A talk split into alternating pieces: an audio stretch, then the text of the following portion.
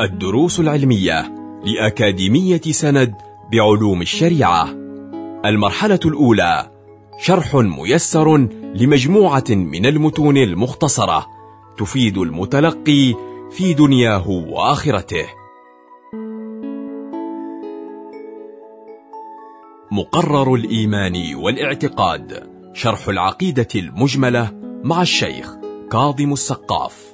بسم الله الرحمن الرحيم. الحمد لله العلي الكبير اللطيف الخبير الذي ليس كمثله شيء وهو السميع البصير.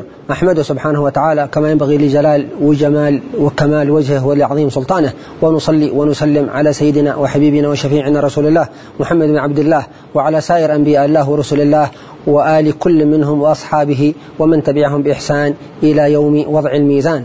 أما بعد فنشكر الله سبحانه وتعالى الذي وفقنا وإياكم للاستماع ووفقنا وإياكم لتلقي هذه الدروس ووفقنا وإياكم لإلقاء هذه الدروس وهكذا يظهر معاني التعاون على البر والتقوى من بين المدرس والتلميذ وما بين الطالب والشيخ وغير ذلك فكله تعاون على طاعة الله سبحانه وتعالى وكله طلبا لرضاء الله سبحانه وتعالى. نقوم بالدين إرضاء لله سبحانه وتعالى واتباعا لنبيه صلى الله عليه وآله وصحبه وسلم. وها نحن في هذه الحلقة في هذه الليلة أو في في الحلقة الثامنة من الرضاء بهذه العقيدة المجملة التي قلنا فيها سابقا رضينا بالله ربا وبالإسلام دينا وبمحمد صلى الله عليه وآله وصحبه وسلم نبيا ورسولا وبالقرآن إماما وبالكعبة قبلة وبالمؤمنين إخوانا فنرضى بالمؤمنين إخوة لنا في الدين. كما قال لنا ربنا سبحانه وتعالى إنما المؤمنون إخوة. هكذا أخبرنا ربنا عز وجل عن هذه الأخوة الإيمانية الراقية التي هي أعلى وأكبر وأكمل من أخوة النسب. فقد يكون للإنسان إخوانا من نسبه ولكنه ليسوا إخوانا في دينه. فكما كان أصحاب رسول الله صلى الله عليه وسلم أخوة الدين أرقى وأعظم من أخوة النسب فإن أخوة النسب تنقطع بالموت ولكن أخوة الدين باقية. فكم من أخ ينتفع بأخيه بعد الموت وكم من أخ يترحم على أخيه بعد الموت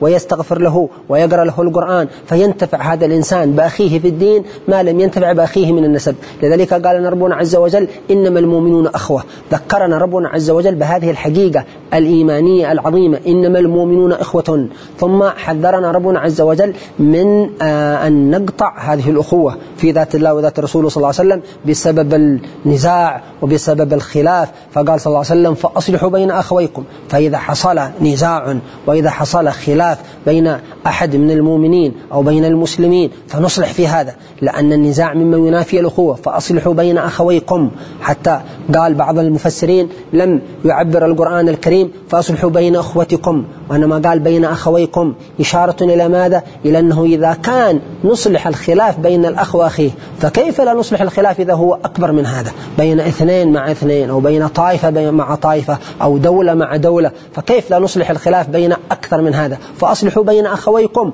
واتقوا الله لعلكم ترحمون. فإذا جاءت الرحمة الإلهية من الله حصلت سعادة الدنيا والآخرة. فلذلك من مقتضيات ومن مستلزمات دين الإسلام العظيم الجليل أن نرضى بالأخوة مع أخواننا المؤمنين. وإذا جاء هذا الرضا بالأخوة التي عقدها ربنا عز وجل قال إنما المؤمنون أخوة. فنتوجه في ذلك ببواطننا وبقلوبنا وبأجسامنا إلى أداء هذه الأخوة. من ماذا؟ من أولا تمني الخير. كما قال صلى الله عليه وآله وسلم لا يؤمن أحدكم حتى يحب لأخيه ما يحب لنفسه. فنتمنى الخير لإخواننا المسلمين بالخصوص ولإخواننا في الآدمية. من كان آدميا إنسانيا مثلنا لم يدخل الإسلام نتمنى من قلوبنا أن يشرح الله عز وجل صدره فيهتدي الإسلام وأن يعرف حقيقة الإسلام وعظمة الإسلام ولب الإسلام ونور الإسلام وصدق الإسلام وأنه الدين الخاتم المقبول عند الله سبحانه وتعالى. فنتمنى من أعماق قلوبنا هذا لكل من يعيش معنا على سطح الأرض من غير المسلمين. هذا من أن نحب لإخواننا في الإنسانية ما نحب لأنفسنا ونحب لإخواننا في الدين ما نحب لأنفسنا من الزيادة في العلم من الزيادة في اليقين من الزيادة في الطاعة من الزيادة في المعرفة من كل خير أعطانا الله سبحانه وتعالى إياه نحب لإخواننا هذا. فهذا من مستلزمات الأخوة المؤمنين. إنما, إنما المؤمنون إخوة. ونحذر من ماذا؟ من موجبات الشقاق والخلاف. فهذا ينافي هذه الأخوة الإيمانية. لذلك كما قلنا سابقا حذرنا ربنا عز وجل من الشقاق ومن النزاع. على أي سبب من الأسباب فنبتعد من ذلك ونؤدي لإخواننا المؤمنين حقوقهم ولإخواننا المسلمين حقوقهم لأن أداء الحقوق لإخواننا المسلمين مما يزيد روابط المحبة في الله وفي رسوله صلى الله عليه وآله وصحبه وسلم فتكون محبتنا لإخواننا المسلمين لأجل الله والأجل رسوله صلى الله عليه وآله وصحبه وسلم. وأقل درجة من درجات الرضا بأخوة المؤمنين وأداء حقوق المؤمنين أن لا يصدر منا شر ولا ضر ولا إيذاء لأي مسلم كان ذكرا أو أنثى صغيرا أو كبيرا بل من كمال الإيمان أن لا نؤذي حيوانا. فكيف نؤذي بأذية مسلم من المسلمين أو مؤمن من المؤمنين سواء كان آه، قريب أم بعيد؟ لا نؤذي أحدا باللسان لا نؤذي أحدا باليد لا نؤذي أحدا حتى بالقلب بمعنى أن نسيء الظن. في تصرفاته. ونحكم أو نجزم بأن تصرفاته ليست لله عز وجل ولا خالصا لوجه الله وأنه يريد بها كذا ويريد بها كذا فنعوذ بالله من ذلك. هذا كما قال الحق عز وجل إن بعض الظن إثم. بعض الظن إثم. أنت داخل في الإثم إذا ظننت ظن سوء بإخوانك المسلمين. فنحذر من هذه الخصلة وكلما جاء إلى قلوبنا وإلى بواطننا خاطر من هذه الخواطر التي تجعلنا نسيء الظن بإخواننا المسلمين نتجاهل ذلك الخاطر. ونصرف ذلك الخاطر ونستغفر الله عز وجل بعد ذلك الخاطر حتى لا يؤثر ولا يتعمق ولا يكون قناعة. نعوذ بالله من ذلك. فإذا من مستلزمات أخوة المؤمنين أننا آه لا نضرهم ولا نؤذيهم. وقد جاء في الحديث عن النبي صلى الله عليه وآله وصحبه وسلم المؤمن أخو المؤمن لا يظلمه ولا يحقره ولا يخذله. انظر كيف لا يظلمه ولا يحقره لا يستصغره ولا يخذله. موقف يحتاج آه، منك يحتاجك آه، المسلم إلى أن تنصره انصره. مسلم يحتاج إلى أن تقف معه قف معه. هذه من مستلزمات الإيمان لا تخذله لا تتركه.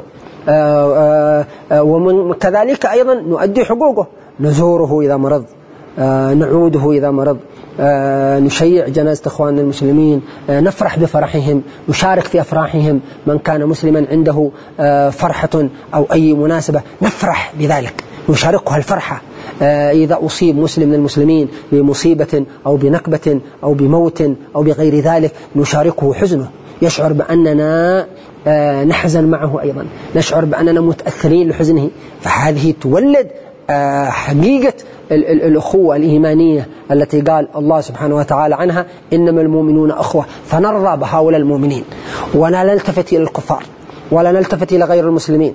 بعض المسلمين ربما يرى غير المسلم أولى بابتسامته وأولى باحترامه وأولى بتقديره من أخيه المسلم. هذا أخوك الذي قال الله عز وجل عنه في, في, في كتابه سبحانه وتعالى وعقد بينك وبينه الأخوة إنما المؤمنون أخوة فوق أخوة النسب فوق أخوة فوق أي أخوة كانت تعرف عند الناس. فكيف آه لا, لا, لا, لا, لا نحترمه؟ فكيف لا نجله؟ فكيف لا نعظمه؟ بينما نعظم غير المسلمين. هذا يتنافى مع أخوة الإيمان. أن نعظم غير إخواننا المؤمنين. العظمة لله ونعزه والعزة لله ولرسوله وللمؤمنين. فكذلك نشد أجره ونقوم معه إذا احتاجنا. ولا نتركه بمفرده. واجه مشاكل الحياة ويواجه صعوبات الحياة. من ملتزمات مستلزمات الإيمان. نقف مع أخينا المؤمن. والمؤمنة تقف مع أختها المؤمنة. لا تتركها لوحدها تواجه صعوبات الحياة في هذا الزمان الذي ملآن بالمشاكل والصعوبات. ولكن بالأخوة الإيمانية وبالقرآن وباتباع سنة النبي صلى الله عليه وسلم ننتصر على مشاكل الحياة ونتحقق بحقائق الإيمان التي فيها التفاؤل وفيها الرضا وفيها السرور وفيها الفرح. كما قال المولى سبحانه وتعالى قل بفضل الله وبرحمته فبذلك فليفرحوا هو خير ما يجمعون. وكما قال لا قال لنا نبينا صلى الله عليه وآله وصحبه وسلم المؤمن للمؤمن كالبنيان يشد بعضه بعضا. وشبك صلى الله عليه وسلم بين أصابعه. فانظر كيف شبك النبي صلى الله عليه وسلم بين أصابعه دلالة على ماذا؟ على أخوة المؤمنين. فنحمد الله سبحانه وتعالى الذي جعل المؤمنين والمسلمين في مشارق الأرض ومغاربها إخواننا في الله سبحانه وتعالى وفي ذات رسوله صلى الله عليه وسلم وفي هذا الدين العظيم. وأن اختلفت ألسنتنا وأن اختلفت لغاتنا وأن اختلفت آه، أصولنا ولكننا كلنا مجتمعين على لا إله إلا الله محمد رسول الله. يا أيها الناس إنا خلقناكم من ذكر وأنثى وجعلناكم شعوبا وقبائل لتعارفوا إن أكرمكم عند الله أتقاكم. الكرامة بالتقوى والأخوة بالإيمان. كلما آه، أحدثنا أخا لنا في الله سبحانه وتعالى زادت درجتنا في الجنة وارتفعنا عند الله سبحانه وتعالى. آه، بذلك نعرف أن الاقتتال بين المسلمين ينافي الأخوة الإيمانية. كيف؟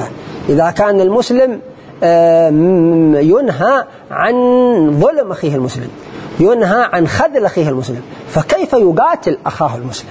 كيف يقاتل أخاه المسلم؟ هذا شيء لا ريب ولا شك أنه ينافي الأخوة الإيمانية وهي من الشيطان. نعوذ بالله من ذلك ونسأل الله أن يحفظنا وإخواننا المسلمين أجمعين. فمن بلايا وأن يحققنا وإياهم بحقائق الأخوة الإيمانية في ذات الله تعالى وذات رسوله صلى الله عليه وآله وسلم وصحبه وسلم التي نؤدي حقوقها. أخوة نؤدي حقوقها. حق المسلم على المسلم كما مشهور في الحديث في رواية خمس وفي رواية عشر. نؤدي تلك الحقوق حسب الاستطاعة. أقل درجة من درجات انتمائنا لجسد المسلمين وإحساسنا بإخواننا المؤمنين. وهذا شيء سهل ويسير ويقدر كل واحد أن يقوم به. ما هو؟ أن ندعو لإخواننا المسلمين. وندعو لإخواننا المؤمنين. ندعو لهم بظهر الغيب. هذا يشعر قلبك بانتمائك للمؤمنين والمؤمنات. وأنت ماذا؟ تفرح إذا آه، سمعت خبرا طيبا عن أحد المؤمنين والمؤمنات في أي بقعة كانت. تفرح لفرحه. وتتأثر إذا سمعت أمرا وقع آه، سيا على أحد من المؤمنين والمؤمنات. تتأثر لأن قلبك مربوط بهم برابط برباط القرآن. تتأثر لإخوانك المسلمين آه، سلبا وإيجابا إن كانت فرحة فرحت وإن كان شيئا يضرهم أو يسيهم أنت تأثرت من ذلك ودعوت الله سبحانه وتعالى. فهذا من ماذا؟ من مستلزمات ومن دلالات آه، رضانا بأخوتنا آه، مع المؤمنين الذين يشهدون أن لا إله إلا الله وأن محمد رسول الله الذين يجعلهم الله إخوة لنا في الدنيا ويوم القيامة نكون كذلك أخوة في الآخرة. يذكرنا ربنا عز وجل إخوانا على سرر متقابلين. كم مرة ذكر الحق سبحانه وتعالى الأخوة في الآخرة إخوان على سر متقابلين وذكر آثار هذه الأخوة في الله من المحبة ورجلان تحابا في الله اجتمعا عليه وتفرقا عليه. لن تأتي محبة من غير أخوة. تحصل الأخوة تحصل المحبة بين المسلمين أجمعين بين المؤمنين أجمعين. فتظهر آثار هذه المحبة عليهم في الدنيا من السعادة والتعاون والرفاهية والخير. وتظهر عليهم في الآخرة من رفعة الدرجات عند الله سبحانه وتعالى والسعادة الأبدية. نسأل الله أن يجعلنا وإخواننا المؤمنين في كمال وأرقى درجات الأخوة والمحبة في ذات الله تعالى وذات رسوله صلى الله عليه وسلم وأن يوفقنا القيام بتلك الحقوق وأن يحفظنا وإياهم من جميع الشرور آه، في البطون وفي الظهور وأن يبلغنا وإياهم الآمال على أحسن حال وأنعم بال والحمد لله رب العالمين. كنتم مع الدروس العلمية لأكاديمية سند بعلوم الشريعة. يمكنكم متابعة جميع الدروس عبر موقع الأكاديمية وتطبيقاتها الإلكترونية. سند علم سلوك دعوة.